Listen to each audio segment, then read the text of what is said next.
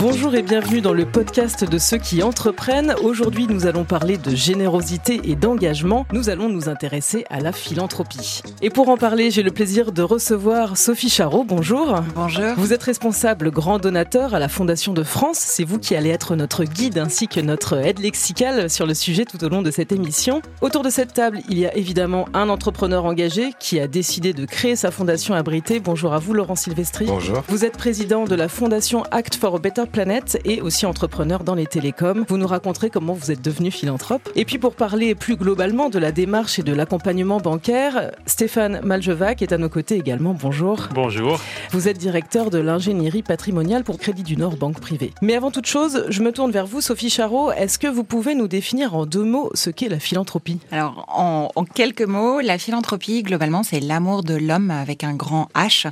Et c'est surtout apporter une solution durable à un problème et vouloir un changement pérenne des choses. Un changement pérenne des choses euh, Quoi exactement? Est-ce que vous avez des exemples à nous donner ou peut-être des chiffres, euh, des grandes tendances sur la philanthropie? Exactement, des chiffres. Le panorama des générosités qui vient d'être publié euh, parle de la générosité en France en 2019 aux alentours de 8,5 milliards d'euros, répartis entre les particuliers aux alentours de 5 milliards d'euros, de dons déclarés ou, pas forcément euh, défiscalisés, mais globalement, y compris les legs, les donations, etc.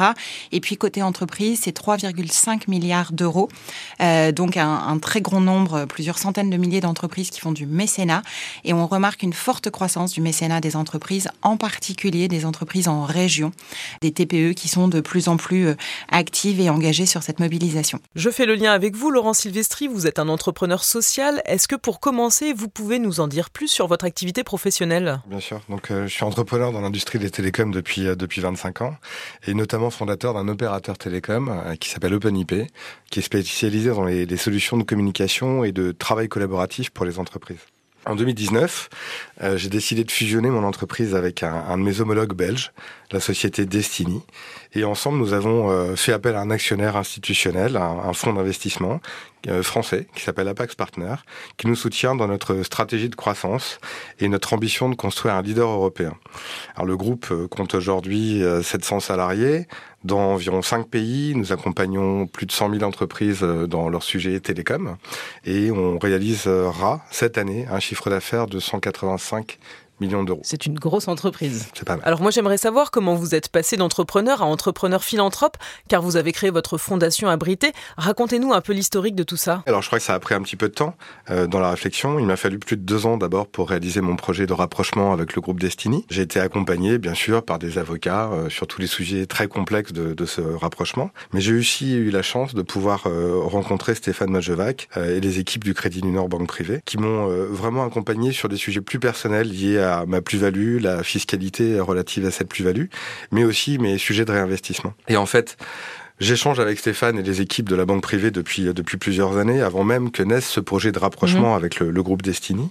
Et Stéphane avait compris mon caractère philanthropique, mes envies d'entrepreneuriat social, mon envie de jouer un rôle dans la lutte contre le changement climatique et m'a vraiment beaucoup aidé. Euh, lorsque le projet a mûri, il a souhaité vraiment que euh, je présente mes, mon projet à la Fondation de France. Il a voulu me présenter les équipes de la Fondation de France. J'ai pu ainsi rencontrer Sophie Charot, Clara Schumann qui m'ont accompagné. Elles ont évalué avec moi mon projet, mon ambition et on a décidé de créer à partir de là la fondation Act for Better Planet, qui est une fondation abritée par la Fondation de France. Avant que vous nous expliquiez, Sophie Charot, ce qu'est une fondation abritée, Laurent Silvestri, qu'est-ce qui vous engage? Qu'est-ce qui fait que vous êtes un entrepreneur philanthrope? Bah, Écoutez, je ne sais pas vraiment d'où ça vient. Euh, mes origines sont de Madagascar, j'ai vu beaucoup de choses, j'ai fait beaucoup de voyages, j'étais toujours très surpris par la pauvreté euh, et la misère. Euh, et puis c'est vrai qu'on est, on vit dans notre monde. Alors moi je suis un entrepreneur, je vois beaucoup d'argent circuler, c'est sûr, c'est bien. Hein. Pour autant, on a toujours l'impression qu'il y a quelque chose qui manque en fait dans notre quotidien. J'avais une petite boule qui tournait à l'intérieur de mon ventre. Euh, ça fait longtemps que, que j'en parlais avec mes amis, mes proches, et puis euh, aussi avec mes conseils.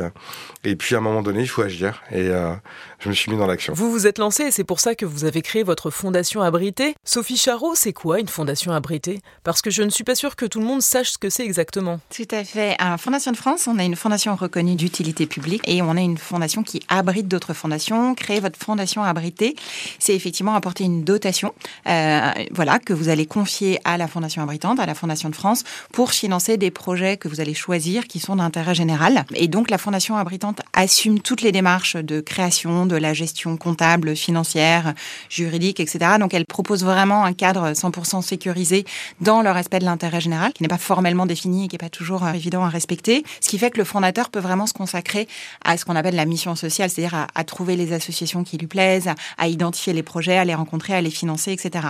Quelques spécificités sur la Fondation de France en tant qu'abritante. On travaille sur tous les champs de, de l'intérêt général, c'est-à-dire qu'on travaille aussi bien sur la recherche médicale, sur l'environnement, effectivement, sur la précarité, sur plein de sujets, ce qui fait qu'une fondation abritée à la Fondation de France peut avoir plusieurs objets. On est le premier réseau de philanthropie en France, on a 50 ans d'expérience.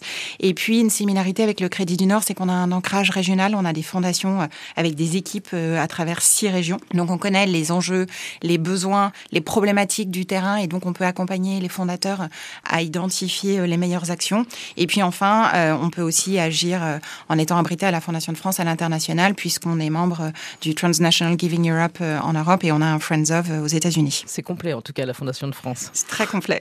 Je me tourne vers vous pour compléter, Stéphane Maljevac. Pourquoi ce partenariat avec la Fondation de France? Parlons-en. Comme Sophie vient de le dire, effectivement, la Fondation de France, elle couvre toutes les causes. C'est une fondation euh, abritante, euh, apolitique, aconfessionnelle. Et pour nous, en fait, c'est un vrai plus parce que c'est même très important. Ça nous permet, en fait, de présenter n'importe quel client qui a une, une envie de créer une fondation, en tout cas une ambition de, de, philanthropique, de le présenter donc à la Fondation de France. Donc ça, c'est vraiment un des arguments qui nous, euh, nous a décidé dans ce partenariat.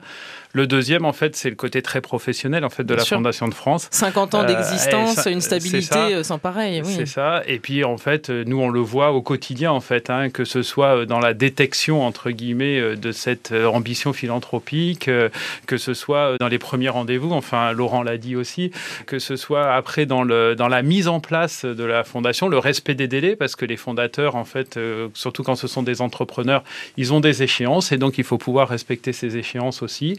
Et puis euh, que ce soit derrière dans euh, la proposition de, projets et le suivi de ces projets et cet accompagnement en fait qui est pas qu'un accompagnement, euh, j'allais dire technique, un accompagnement qui va être, ben voilà comment, enfin techniquement comment on fait pour pour mettre en place une fondation et puis on va vous accompagner dans la comptabilité, oui, mais surtout en fait on va vous trouver des projets, on va vous mettre en relation avec d'autres fondateurs et on va vous permettre d'avancer. C'est personnalisé si j'ose dire. Oui, c'est plus que personnalisé. C'est très pointu. Et pour des clients de banque privée, c'est très important. Et puis euh, le troisième point, enfin, et là Sophie l'a dit aussi, en fait, c'est la régionalisation. Nous, nous sommes une banque régionale au cœur des territoires et qui s'adresse à des entrepreneurs. La Fondation de France, elle est aussi au cœur des territoires et elle s'adresse aussi aux fondateurs entrepreneurs, aux, philanthropes entrepreneurs. Et donc, je pense qu'on a cet ADN commun euh, de la proximité. Et donc, les équipes locales de la Fondation de France sont en relation avec les équipes locales des banques privées dans nos régions et filiales euh, au sein du groupe Crédit du Nord. C'est cette proximité en fait qui fait que c'est un partenariat qui fonctionne, euh, qui permet à nos clients euh, et, Laurent en est un très bel exemple en fait de concrétiser un projet qui leur tient vraiment à cœur. On est dans l'intime en fait quand on parle de philanthropie. Bien sûr, c'est ce qu'on disait avec vous Laurent, c'est parce que vous avez votre vécu et qu'il y a des choses qui vous touchent que vous avez décidé de vous engager pour telle ou telle cause. Justement, je me tourne vers vous Laurent, pourquoi c'est si important d'être bien accompagné? euh, pour lancer un tel projet qui paraît être euh, peut-être une somme ou quelque chose d'inquiétant. C'est un challenge quand même de lancer une fondation. Je pense que c'est un vrai challenge. Il y a beaucoup d'engagement euh, vis-à-vis de nous, mais de la société, toutes les parties prenantes. Enfin, je pense qu'il ne faut pas faire n'importe quoi, évidemment. Construire un tel projet n'est pas simple, notamment dans mon contexte, puisque finalement, je suis très engagé au quotidien dans mon projet européen mhm. aussi, qui est un projet professionnel avec le groupe Destiny. Mais j'ai vraiment été pris par la main par les équipes de la Fondation de France, comprendre mes ambitions, mes objectifs, faire le choix d'une fondation abriter, la créer en respectant toutes les obligations réglementaires, euh, faire un don important euh, pour amorcer la pente tout en comprenant la fiscalité associée à, tout ça. Il faut penser à énormément de choses. Tout ceci est très complexe et en fait, j'ai eu la chance d'avoir euh, l'accompagnement de la Fondation de France qui a réalisé tout ça en quelques mois en respectant toutes mes contraintes qui étaient diverses et variées et importantes surtout. Mais finalement, ce n'est que le début. Lorsqu'on fait le choix de créer une fondation, on fait le choix de collecter des dons, de soutenir des associations qui elles-mêmes vont mener des actions diverses et variées. Avec la Fondation Act for Better Planet, par exemple, nous avons choisi de soutenir différents projets en France et à l'étranger. Le projet Emmaüs Connect et son action sur le recyclage informatique et, l'inclusion numérique. L'alliance Green IT avec laquelle nous travaillons sur l'impact environnemental du numérique. Ou encore Manao Manga, qui est une association basée à Madagascar qui s'engage sur la construction d'une économie responsable et circulaire dans la ville de Morondave à l'est de l'île. Donc on a vraiment beaucoup de projets qui ont été traités. Il y en a d'autres d'ailleurs. On est sollicité au quotidien par des associations qui nous font des appels de fonds, mhm. mais on peut pas tout accepter. Il faut choisir, il faut que ça nous parle, il faut que le projet nous parle, que l'entrepreneur social derrière l'association nous parle aussi. Donc on décortique chaque projet en fait en, en collaboration avec la Fondation de France. On analyse la solidité de l'association, du projet, sa capacité à réussir aussi hein, finalement, parce que tous les projets ne sont pas des n'aboutissent pas, oui. n'aboutissent pas. Et puis vraiment, euh, la Fondation nous aide à prendre les bonnes décisions, à faire les bons choix et à surtout nous garantit que nous respectons les, les, bonnes pratiques au quotidien. Encore une fois, chaque projet est vraiment réfléchi main dans la main avec la Fondation de France et quelque part pour moi et pour nos donateurs, c'est une vraie garantie euh, d'un vrai gage de qualité. Quel est l'accompagnement que vous avez pu recevoir de la part de Crédit du Nord Banque Privée? Parce qu'il y a les deux pendants, il y a votre banque d'un côté et puis la Fondation de France de l'autre. Oui, alors je crois que les équipes du Crédit du Nord m'ont vraiment aidé à mûrir mon projet euh, global, hein, puisque bon, quand on fait une session d'entreprise, on a évidemment de l'argent qui arrive. Il faut euh, choisir quel type d'investissement on va faire autour de ça. Euh, j'avais des investissements très personnels, des investissements euh, mieux pensés et plus long terme. D'autres étaient plus court terme, évidemment. Et puis, encore une fois, ce projet philanthropique, il est venu petit à petit dans l'échange. Le rapprochement avec la Fondation de France s'est fait aussi petit à petit. C'est pas du jour au lendemain qu'on en a parlé. C'est au bout de deux ans, peut-être. On a fait la première rencontre avec la Fondation de France. Donc, tout au long de ce processus, Stéphane a été vraiment à mon écoute et a su vraiment sortir ce que j'avais envie de faire, en fait, euh, qui n'était pas nécessairement très clair. Ça, c'est le relationnel qui fait qu'à un moment donné, on arrive à faire des choses euh, ensemble avec les bons partenaires, je pense. Bah, la banque privée, je pense que c'est vraiment une banque de proximité. Enfin, on est vraiment là, quoi. Hein, l'accompagnement du dirigeant. Stéphane Maljevac, Crédit du Nord Banque Privée, a été récompensé par certains médias au cours de ces dernières années. Vous avez reçu des grands prix de la philanthropie récemment en 2021, mais aussi en 2020 pour votre engagement aux côtés de la Fondation de France. Est-ce que vous pouvez nous parler globalement de vos actions? Concrètement, quelle est votre démarche philanthropique au Crédit du Nord Banque Privée? Alors, avant de parler de la démarche, je voudrais d'abord dire euh, que, bah, effectivement, c'est une grande fierté euh, d'avoir reçu ces prix parce que c'est une reconnaissance en fait du travail accompli par l'ensemble des équipes du Crédit du Nord Banque Privée. Nous, notre objectif, notre ambition, en fait, c'est de faire de chaque euh, collaborateur de la banque privée un ambassadeur en fait de la philanthropie. Et non seulement un ambassadeur de la philanthropie, donc auprès de, ses clients, de ses prospects, mais aujourd'hui, en fait, on essaye de mener la démarche pour en faire un ambassadeur et un acteur de cette philanthropie. Alors ça passe par euh, pas mal de formations, pas mal d'échanges aussi avec euh, la Fondation de France. Les équipes, ce que vous disiez tout à l'heure, les équipes se connaissent, les équipes se rencontrent. C'est l'occasion aussi d'échanger des informations et puis d'avoir ce réflexe. En fait, j'ai un client qui s'intéresse à la philanthropie. J'appelle la Fondation de France pour qu'on travaille ensemble son projet. Ce que disait Laurent, en fait, c'est important. En fait, c'est un processus long. C'est-à-dire que la découverte, en fait, de se dire, voilà, mais qu'est-ce que j'ai envie de faire et et après, c'est le comment j'ai envie de le faire. Mais la première étape, c'est de détecter en fait euh, ce besoin philanthropique. C'est ce que j'avais envie de vous demander, Sophie Charot. Selon vous, qu'est-ce qui anime tous ces chefs d'entreprise philanthropes? Alors effectivement, on constate tout d'abord un développement de la philanthropie de personnes de plus en plus jeunes et de chefs d'entreprise de plus en plus jeunes qui ont envie de s'engager. Je pense que comme euh, un chef d'entreprise, euh, à travers sa philanthropie, il a envie de s'engager et d'avoir de l'impact. Donc ça, ça reste quand même quelque chose euh, qu'on constate. Et pas juste faire un don, mais faire un don utile et s'engager lui-même, être un peu un don-acteur, si on peut m'excuser le terme.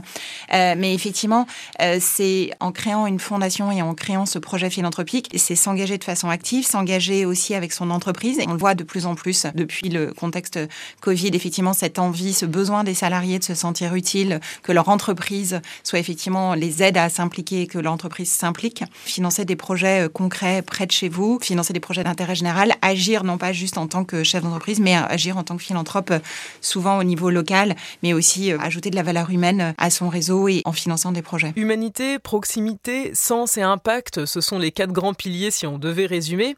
J'aimerais d'ailleurs parler de ça avec vous, Laurent Pour terminer cette émission, car j'ai l'impression que ça a eu beaucoup d'impact sur vos salariés de vous engager. Et puis dans un second temps, est-ce que vous pourriez donner des conseils aux entrepreneurs qui nous écoutent et qui souhaiteraient eux aussi se lancer dans un projet philanthropique? Je dirais que euh, tous les projets sont pas les mêmes. Évidemment, mon projet philanthropique est mon projet philanthropique avant tout, peut-être. Donc c'est moi qui l'ai dessiné et comme on disait, hein, c'est le fruit de beaucoup de réflexions. Il y a de nombreux moyens de s'engager dans une démarche philanthropique. Pour ma part, je souhaitais rencontrer des personnes différentes, euh, des personnes animées d'une envie d'agir, apporter mon expérience, mon expertise, mon réseau de connaissances. Depuis plusieurs années, au sein de l'OpenIP, mon entreprise, on avait monté un RSE, évidemment. On a eu euh, beaucoup d'actions pour essayer de réduire l'empreinte carbone de l'entreprise. Les gens étaient heureux de se sentir utiles, de travailler dans une entreprise engagées.